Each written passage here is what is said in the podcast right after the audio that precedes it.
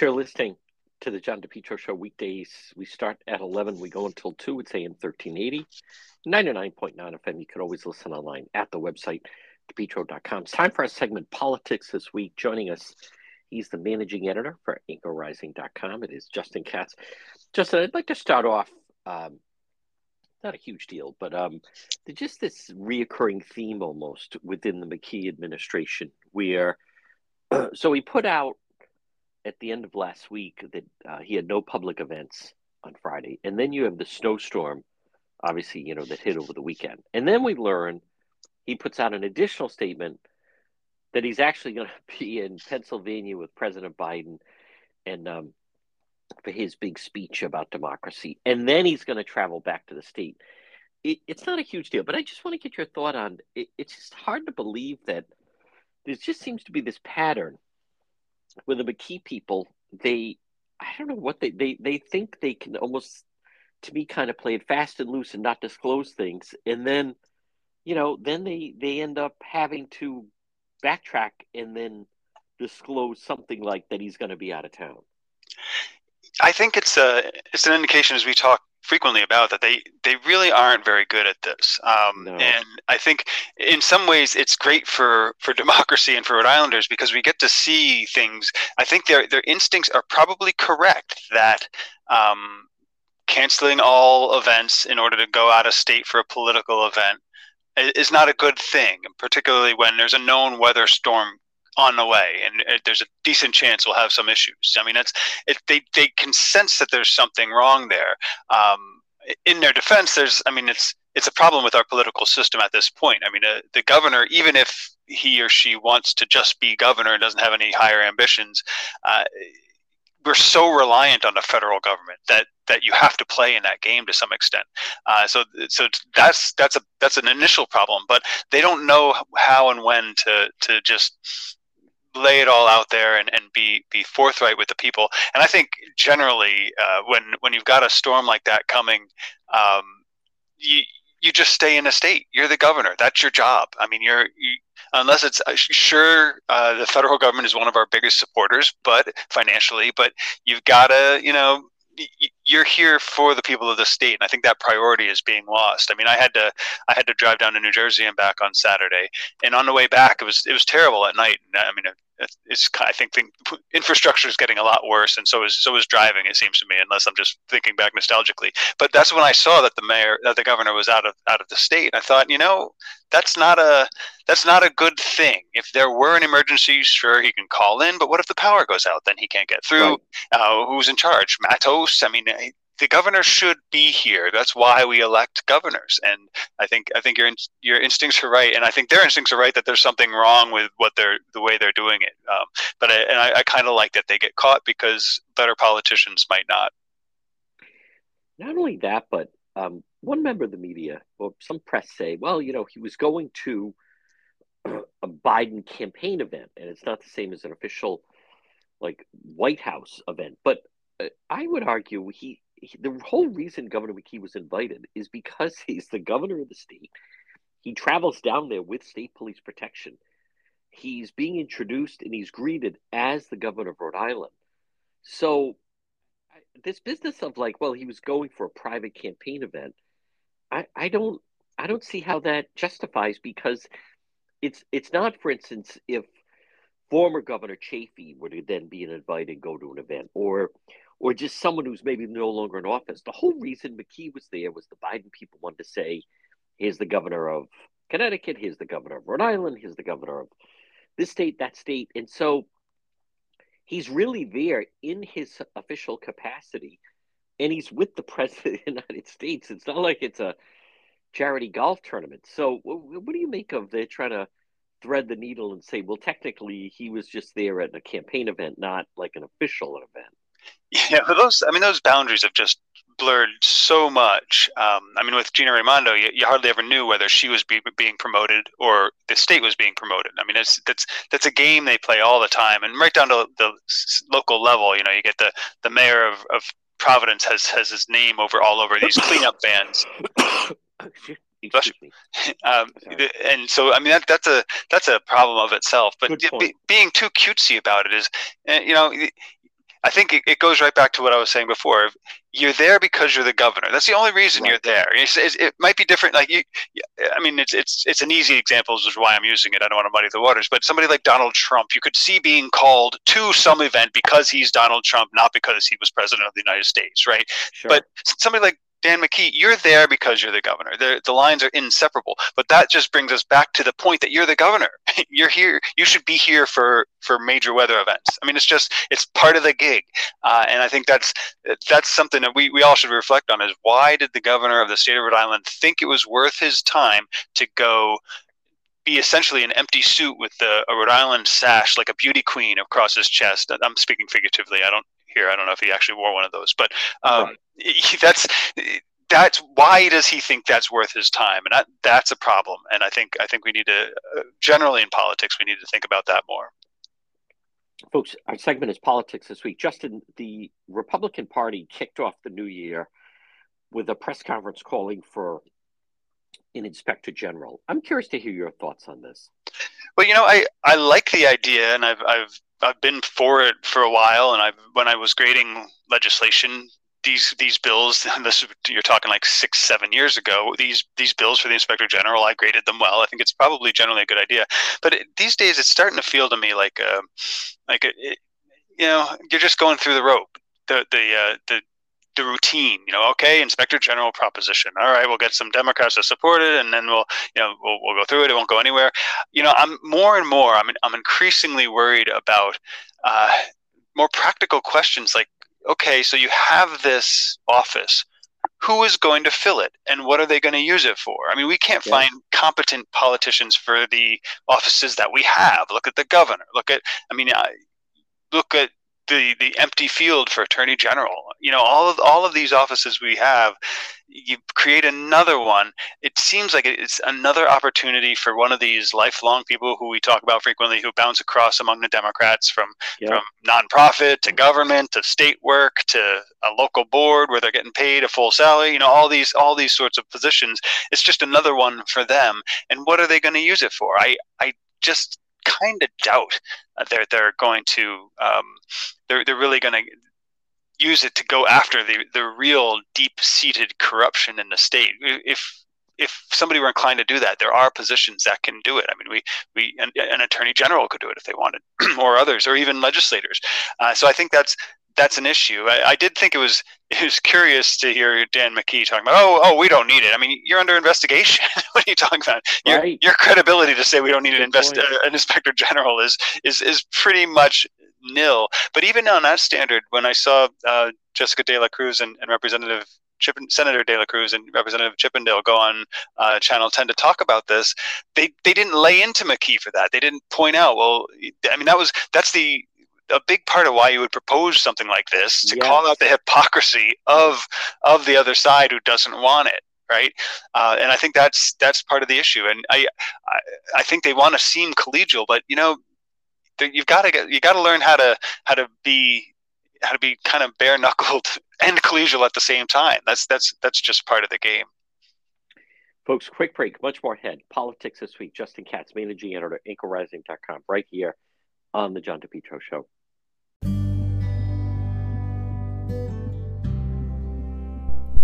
This portion of the program is brought to you by The Lodge Pub and Eatery, 40 Breakneck Hill Road in Lincoln.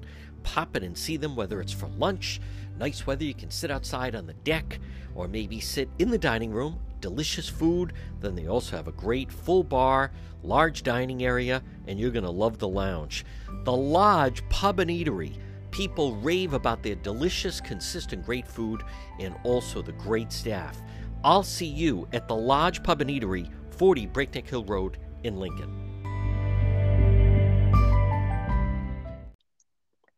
Our segment is Politics This Week. With us is Justin Katz. Justin, let's play out a little bit. I am curious to hear your thoughts on Senate Minority Leader Jessica De La Cruz, House Minority Leader Mike Chippendale, and 210 News Conference. I think you're onto something, because what I think, I can't speak for Minority Leader Chippendale, but the House Senate Minority Leader Jessica De La Cruz You were making the point before the break that they don't go after Governor McKee. I think you're onto something, that in order to make it make sense to people, and what her defenders will say, well, she's just very measured. I think by not being more aggressive, they don't thread the needle. If you called the press conference and said, look at the situation with the bridge, look at the governor under, FBI probe. This is why we need an inspector general. I think that's something that people could understand, but this polite dance where you almost allude to it, I think that's where they fall short. No, I think that's right. They both do very well, and they're both very presentable, and they're reasonable, and I think that's laudable. You want Republicans, especially, want reasonable people in government, right? But there's a way to do that, especially when you're in such a minority. When you're in a majority, you can be reasonable all day long. But when you're close, when you sometimes get it, you're a little more you're reasonable. But when you're way out on the fringes of the politics, not politically, but just in electoral numbers, that you don't really have. You can't miss an opportunity to get people thinking about what's wrong with your opposition. And I think that's a problem they have. I mean, if you. I can't help but contrast it with House Speaker Joe Shekarchi, who was on Newsmakers, and all throughout it, he's very slick. He's a lawyer, and all throughout it, he offered these kind of little jabs, like, say, Brian Newberry on the Israel sending, condemning Hamas for the Israel attack. Just little things like, oh well, insinuating that Newberry is doing this for bad reasons, and but I don't know, I don't want to say that, but you just said it, that sort of thing. There's a bouncing back and forth between letting things slip so that it gets in people's minds, and I think there's just too much emphasis among Republicans, and I think the Democrats foster this by trying to make us all seem like crazy MAGA nut jobs. Not to imply that MAGA is nut jobs. That's their talking point, that they get. Conservatives and Republicans get pushed in this corner where they're almost, I have to prove I'm not a fire-breathing lunatic, so I'm going to be overly cautious and overly friendly. And that's not really, people need to think about these things. And, I think it relates to me. You had an interesting exchange with Ken Block on Twitter where you said, mail ballots are a problem. And Ken Block said, oh, Republicans don't only lose because of mail ballots. And okay, fair enough, but John didn't say anything about Republicans. You often mention Helena Foulkes, who's another Democrat. Yes. There are better and worse Democrats too. And I think that we get in this attitude of Republican versus Democrat, and so we need to be collegial, and no, you need people thinking. You need to get these topics in people's heads. So even Democrats are going, hey, wait a second, McKee did win because of mail ballots, and I like Helena Foulkes better. Hey, wait a second, McKee doesn't want an inspector general. Other Democrats do want an inspector general, and McKee's under investigation. Those sorts of things, you need people making those connections. And when people see Republicans and other opposition folks go on these shows and just all, we're all just trying to get along. I respectfully disagree. I'm the loyal opposition. They say, okay, well, I guess everything's fine then. or I'm not going to get anything different from these people than I'm going to get from those people. There's a real narrative problem here where you need to draw the contrast and seed people's minds. Even if you don't, like Shekarchi should have taught us in his Newsmaker episode, if you seed people's minds, you don't have to say things. You don't have to say Brian Newberry's lying. You can sort of say, oh, I'm not so sure. I think he's doing this for the best of reasons, but I don't want to say that. I don't have any evidence. And then move on. You seem like you didn't accuse him of anything, but you did. You've got people thinking about that. And I think that's right. That's something that really Republicans have to find, that sweet spot between being, the crazy nut jobs who, everybody deals with, and it's a bigger problem among Republicans because the water level is so low in our party. But you need to be able to do that more effectively, and I think that's a problem Republicans don't really get around here. Ken Block does have a book coming out in March. I like Ken, I respect Ken, but everything to him, seemingly always, he just brings it back to President Trump and the Republicans. And later on in that exchange, he said, make no mistake about it, I'm against ballot harvesting. I hate ballot harvesting. But to me, just for those that are wondering, I think a perfect example was the day of the primary in 2022, nothing to do with President Trump, nothing to do with Republicans. Helena Foulkes beat Governor McKee day of voting. And the only reason he emerged was because of unlimited ballot harvesting that the state allows. That's where I think the focal point should be. Justin, I am curious, just circling back to NBC 10 with De La Cruz and Chippendale, what do you think is the most effective argument they make? And what do you think that they really need to up their game on? It just, let's just say if you were just a casual voter that happened to stumble upon the show. Well, I think they do, especially the two of them as individual politicians, they do present a reasonable face. And I think that's not to be undersold. I mean, it's because the news media and the Democrats put such emphasis on making it seem like voting for Republicans is voting for Nazis. To get that out there, that's an accomplishment. And I think they do that well, and they talk about issues intelligently and with with reasonable arguments. I think that's kind of like the baseline, and then you've got to up your game and be able to first pick issues that will put your opponents on their back feet, and then take advantage of that. I mean, an inspector general does a little bit, especially with somebody like McKee. It didn't so much under Raimondo because there wasn't that whiff of corruption, although there probably should have been. But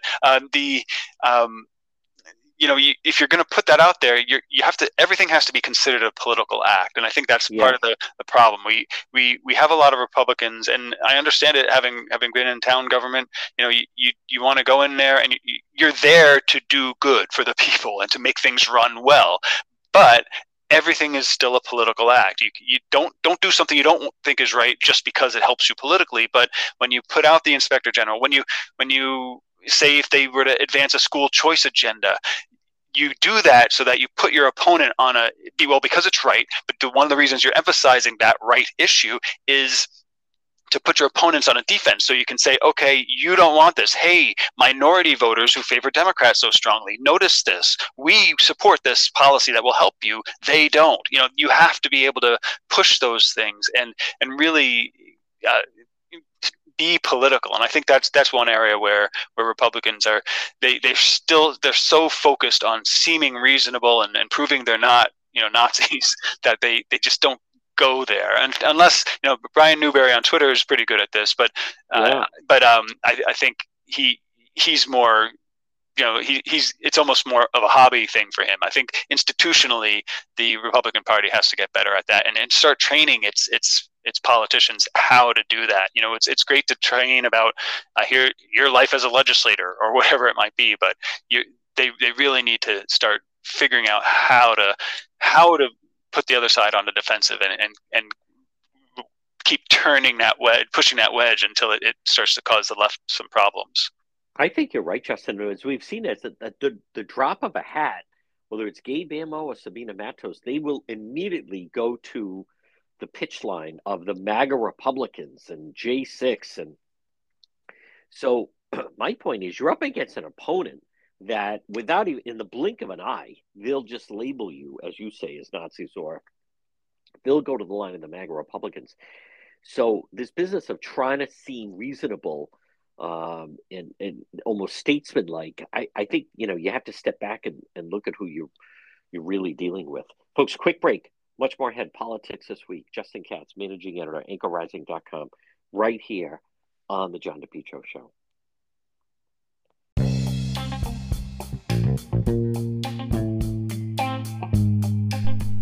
Do you need a good plumber? I found the best plumber, JMB Plumbing. Call them today. All your plumbing needs, 401-743-9153, JMB Plumbing. They've been providing plumbing services for years. Skilled professionals stand behind their work. Guarantee you will be happy. Maybe it's repairing damaged water pipes, repair clogged pipelines, maybe replace a water heater, as well as all your plumbing needs. Call them now. It's JMB Plumbing, 401-743-9153. Nothing throws off your life or your home or your business. When you need plumbing service, you need someone reliable, someone who's professional, someone who'll handle the job and do it right. It's JMB Plumbing.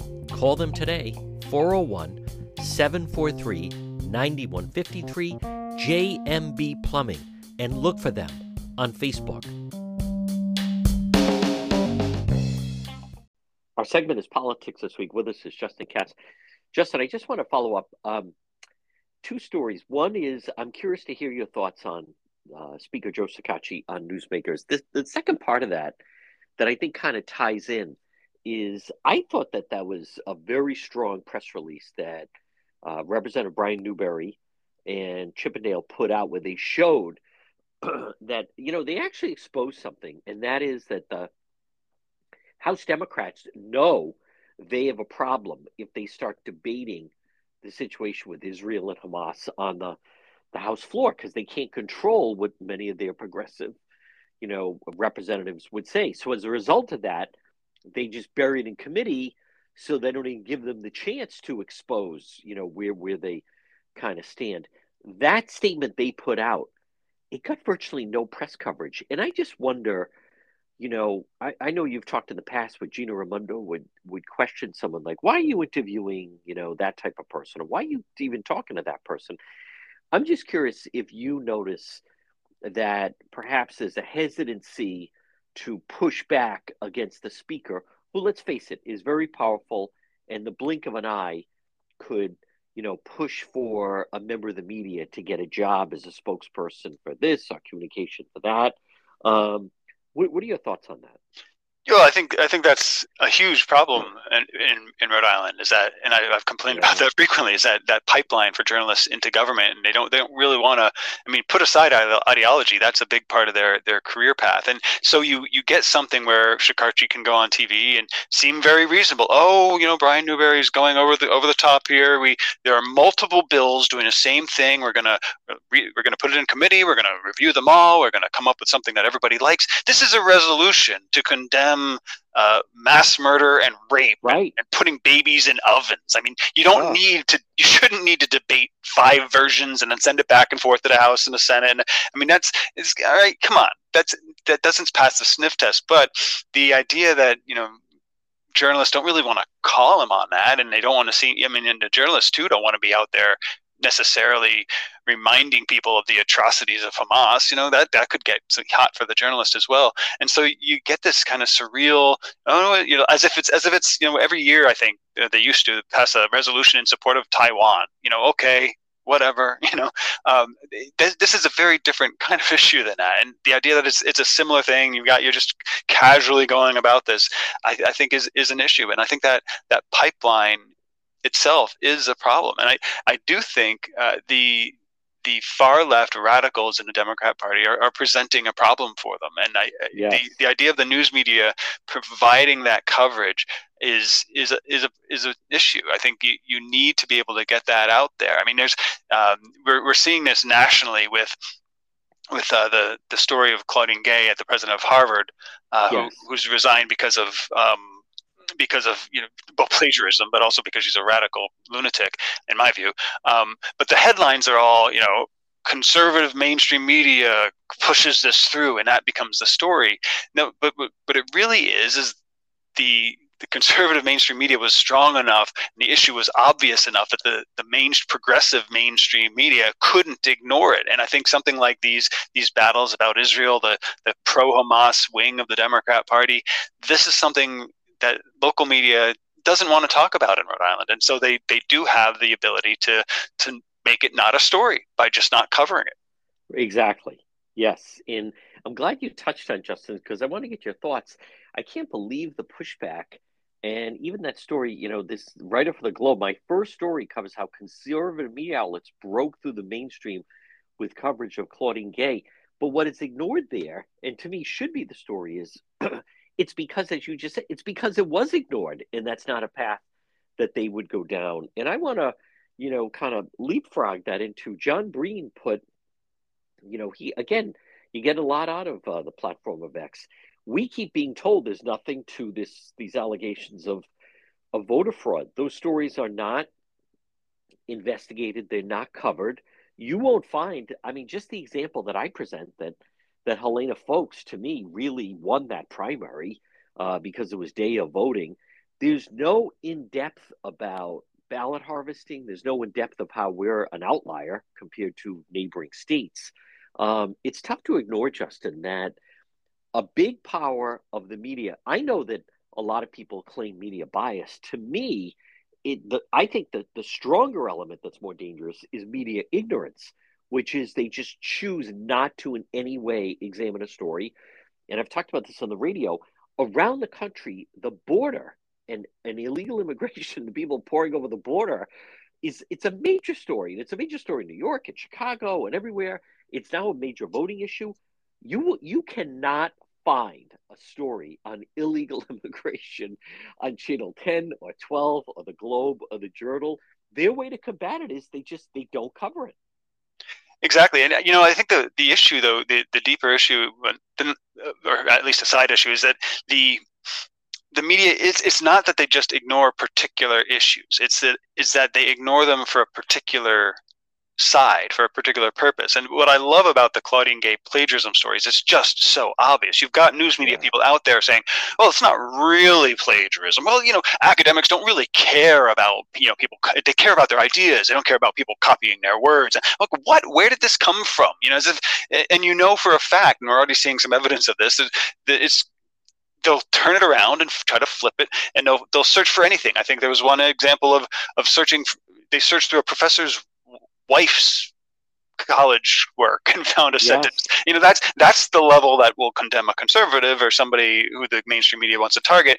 If you're the president of Harvard and you're pushing a far left identity politics, well, then you almost all your work could be plagiarized, but you know, it doesn't really count. And I think that's really what it is. And I think it comes right back to mail ballots. If let's say the Republicans somehow get some inspiration and take over the state government, the General Assembly, the legislature, the governor's office, attorney general, then mail ballot fraud will become the biggest story in Rhode Island.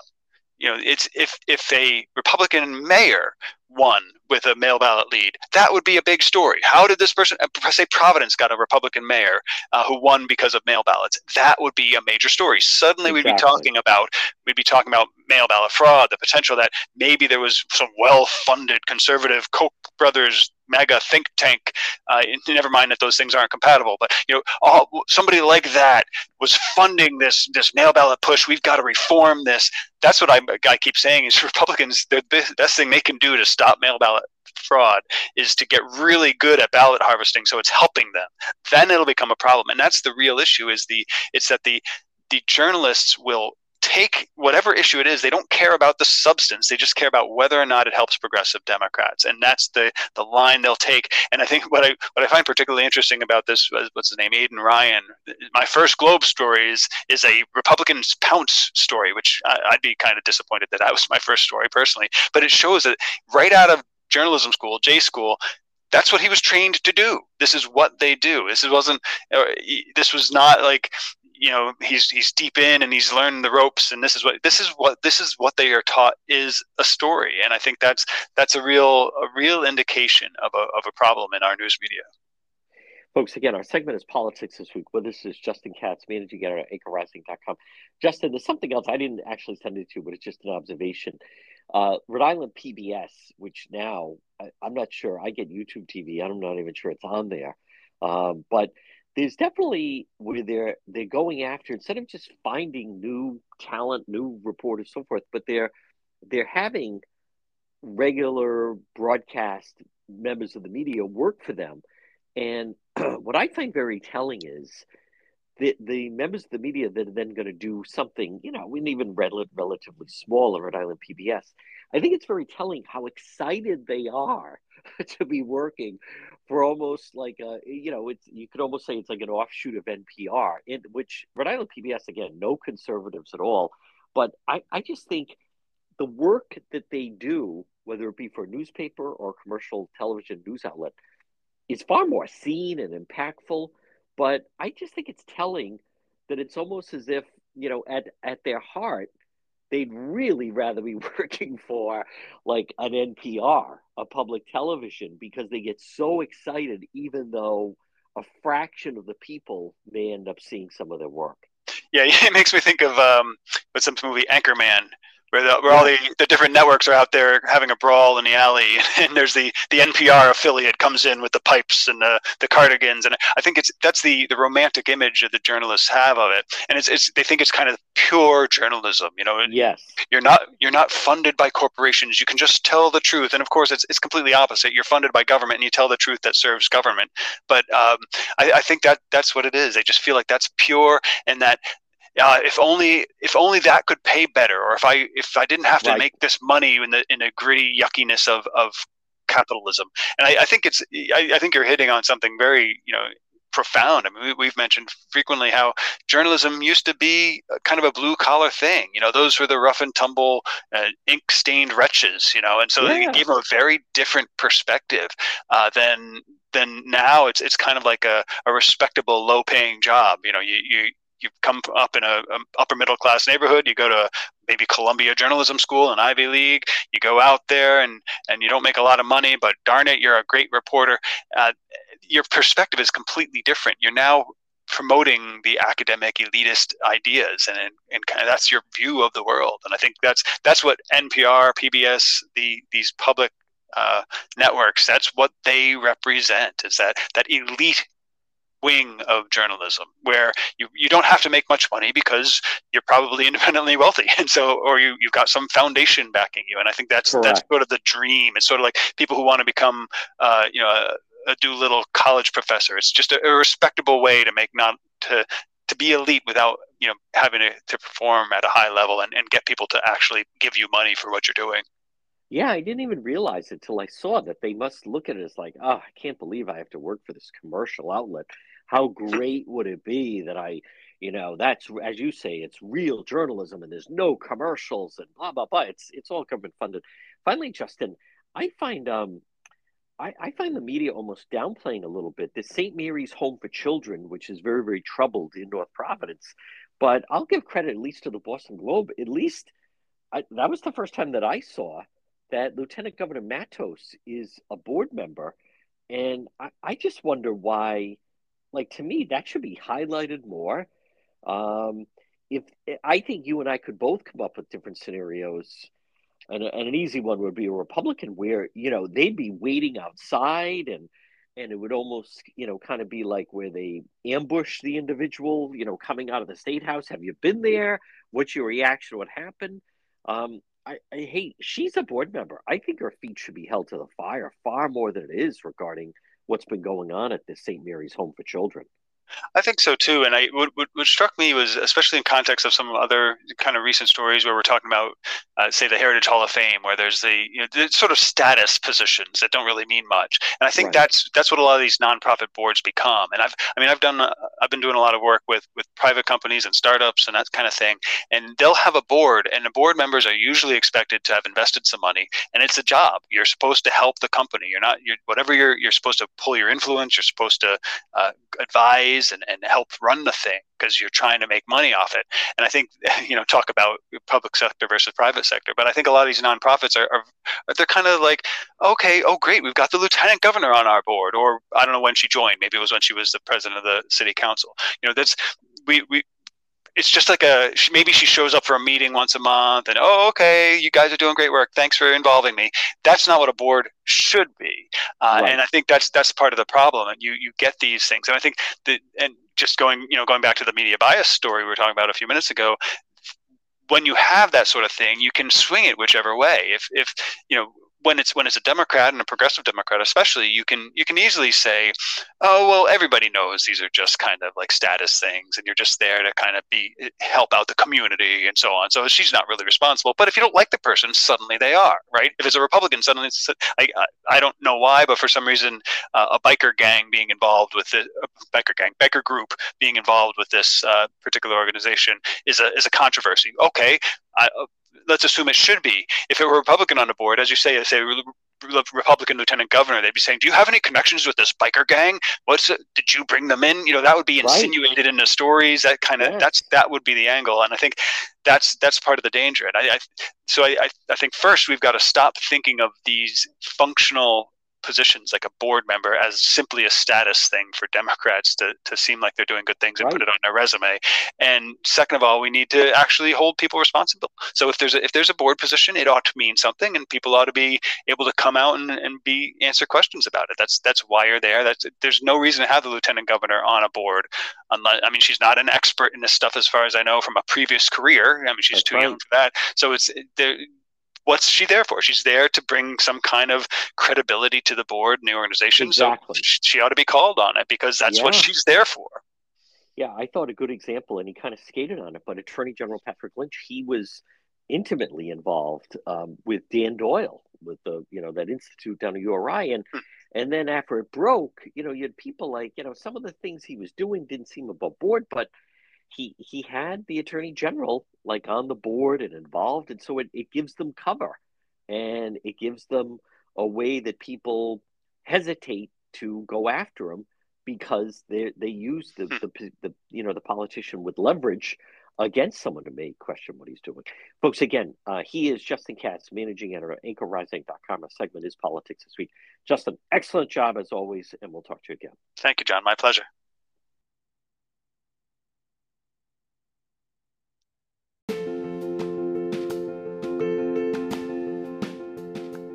When it comes to insurance, you need a neighbor, a partner, and friend. You need Chafee Insurance Agency. They're located right on Reservoir Avenue in Cranston. Call today, free consultation, 401-900-INSU, 401-900-4678, Chafee Insurance, SIA. Stephen, very experienced, whether it's auto, home, renters, business insurance, flood, recreational, umbrella, any other protection for your assets, Rhode Island and Massachusetts. Chafee Insurance Agency, your agency of choice. Call today, set up a meeting. They're so knowledgeable, can have everything under one roof. Call Chafee Insurance today, 401-900-INSU or 401-900-4678. Look for them on Facebook. Again, located Reservoir Avenue in Cranston. Chafee Insurance Agency, your neighbor, your partner, your friend. One-stop insurance solutions. Check out DePetro.com, DEPETRO.com. All our links to social media, exclusive stories and videos waiting for you at DePetro.com. You're listening to The John DePetro Show. Voter fraud. Where do we hear about voter fraud, especially after Biden did the big speech talking about democracy? Well, what about the fact? Let's just talk about in Lawrence, Massachusetts, where there is that they have found to be an investigation under massive voter fraud. Listen to this. Huge controversy in the city of Lawrence this morning. Yeah, so here's why. There's a new city council member sworn onto the council last night, and they're facing a number of voter fraud-related charges here, accused of cheating to win a District A seat. Let's go ahead and send things over to NBC 10's Manoj Kwangari. Manoj, live for us in Lawrence this morning. Good morning to you, Manoj. What can you tell us here? Well, we're talking about Fidelina Santiago. Now, she and another woman here in the city of Lawrence by the name of Jennifer Lopez each face 16 counts of charges related to voter fraud. But despite those allegations, Santiago this morning began her term as the new representative of District A. I don't have any comment about it. Thank you. Refusing to publicly address the voter fraud allegations against her, Fidelina Santiago was sworn into the Lawrence City Council Tuesday night. The charges stemming from this video, first seen on NBC 10 Boston, showing a woman taking ballots out of a mailbox ahead of the council's election back in November. The man who lives at that apartment went to vote and was told his ballot had already been cast. The woman in this video has yet to be identified, but Santiago and Lawrence community member Jennifer Lopez have been indicted. We were assured that even though she has an indictment, she has not had a conviction, so therefore we were instructed to swear her in. We will respect her work. And we're going to respect whatever outcome comes out of that case. Wednesday morning, newly elected council president Giovanni Rodriguez saying despite the investigation, it's going to be business as usual on the council. Santiago will be encouraged and expected to contribute as if these allegations never came forward. Transparency is something that we're always going to keep on pushing. And at the end of the day, we're here to serve the community.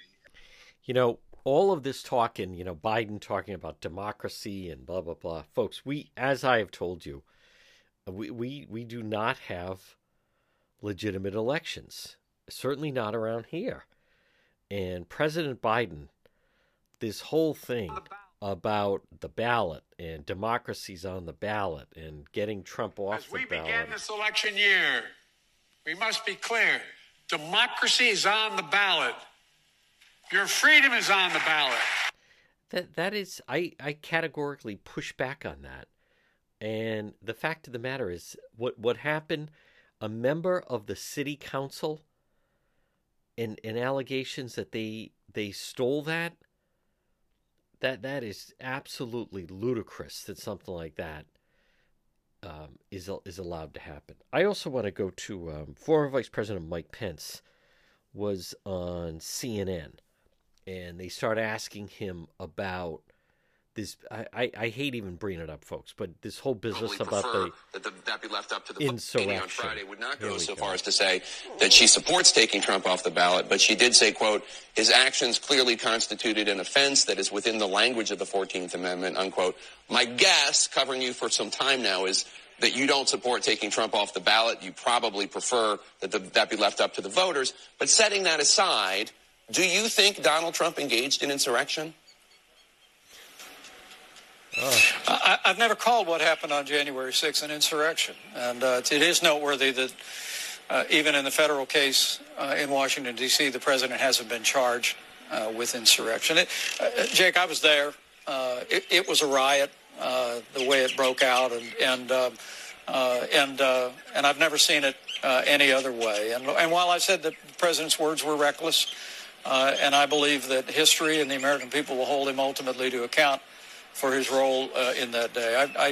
I think these efforts to take the decision away from the American people are really antithetical to the very democracy that that President Biden and many Democrats talk about wanting to defend. I'm very confident that the American people will choose wisely. I'm confident that we'll run our elections, but removing the former president or any other candidate from the choice of the American people, I don't believe is in the interest of the country. And I have reason to be confident in that the Supreme Court of the United States will see it just that way. Two tough anniversaries this weekend. You know, he is exactly right. And, folks, I want you to pay attention to what is happening is – what you're seeing is these are people, this whole business about democracy and their idea of democracy is to remove President Trump from the ballot. That's not a democracy. And as I have explained in the past, what we have right now, Governor McKee, he actually is not and should not be the governor. He lost day of voting in the primary now. This is not a Republican thing. There's nothing to do with Trump.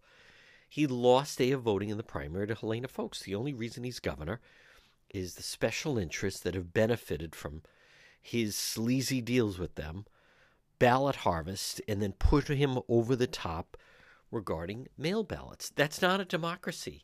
That's going against the will of the people. That's not the person that the people vote for and choose then being the elected leader. So all these accusations they like to make about democracy, we don't have it in Rhode Island. You're seeing what's going on in Lawrence. I mean, that is ludicrous. You have in Boston, the member of the city council that won't even verbalize the oath. Make no mistake about it. These people are just, they're so dangerous and they're so pathetic and they cannot be given power. They can't be in a position of power.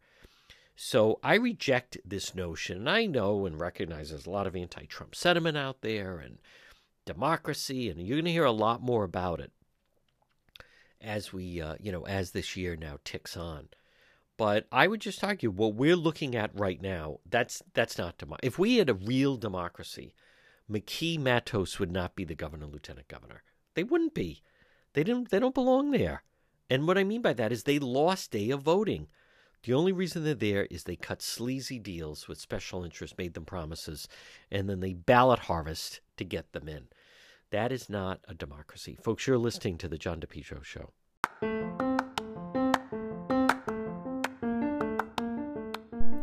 Propane Plus. Call them today. Heating and cooling in Rhode Island, 401-885-4209. In Massachusetts, 508-252-3359 for Propane Plus. 3 generations. You can always depend on Propane Plus for all your heating and cooling.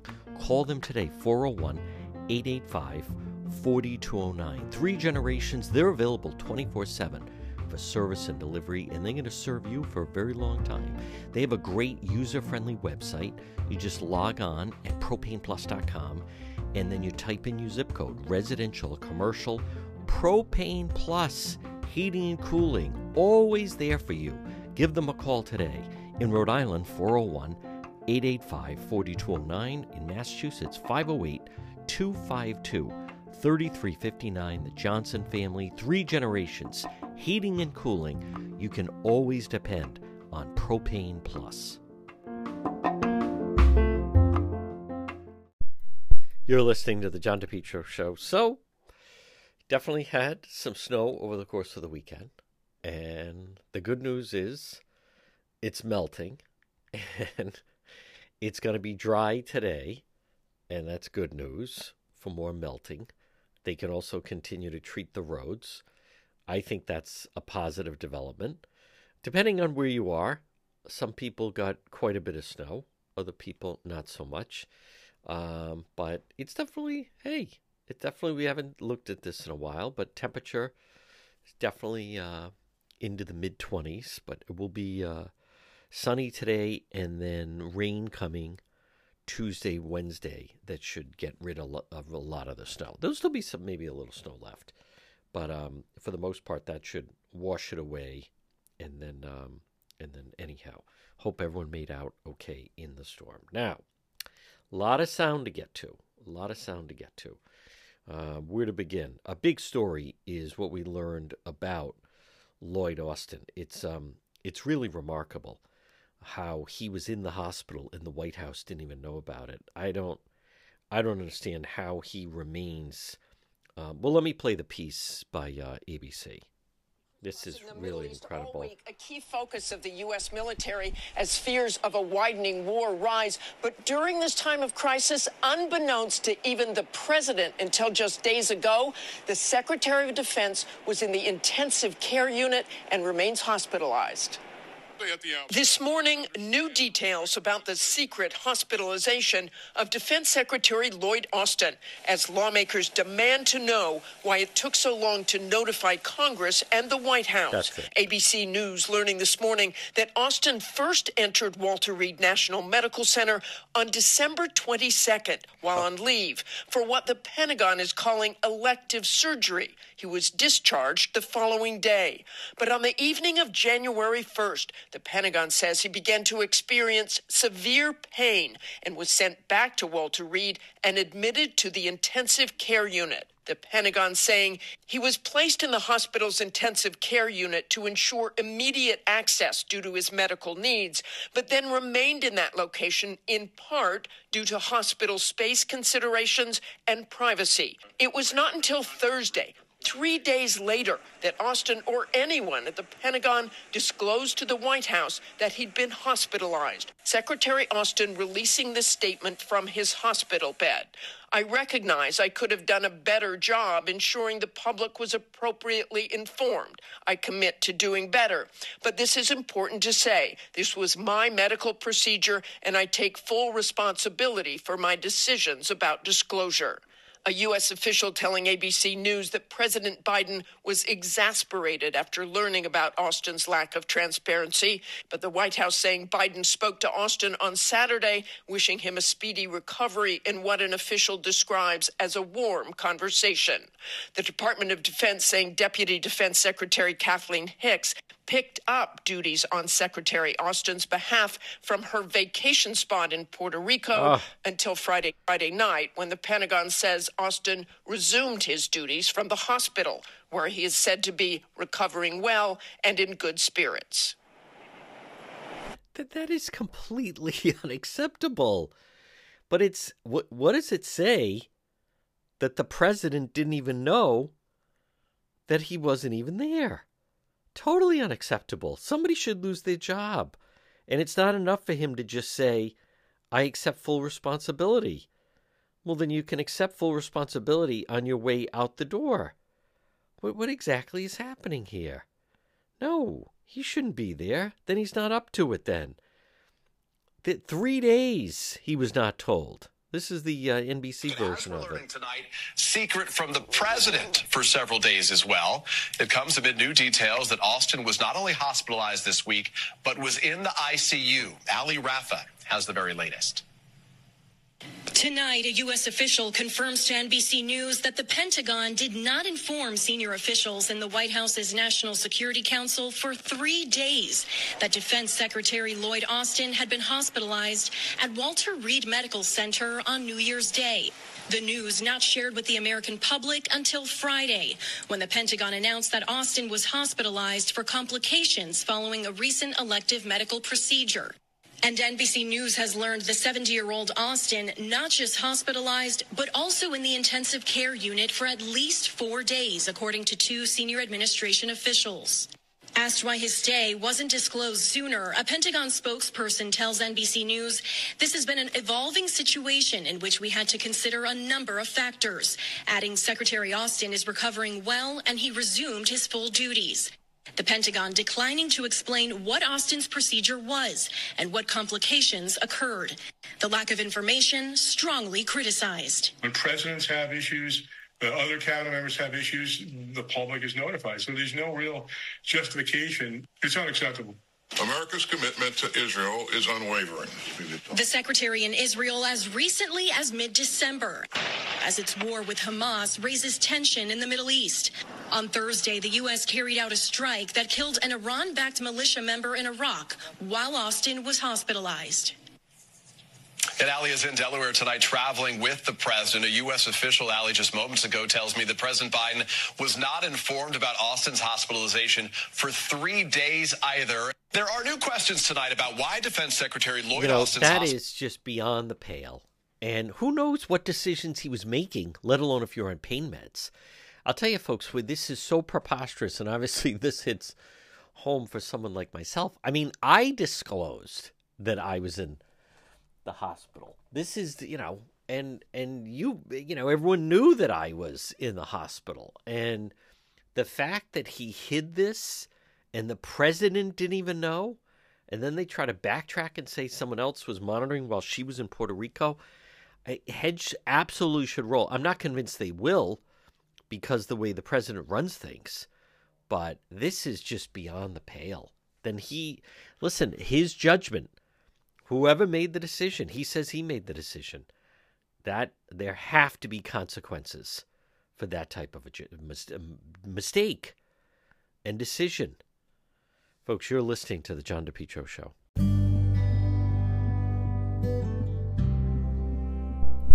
This portion of the program is brought to you by The Lodge Pub and Eatery, 40 Breakneck Hill Road in Lincoln.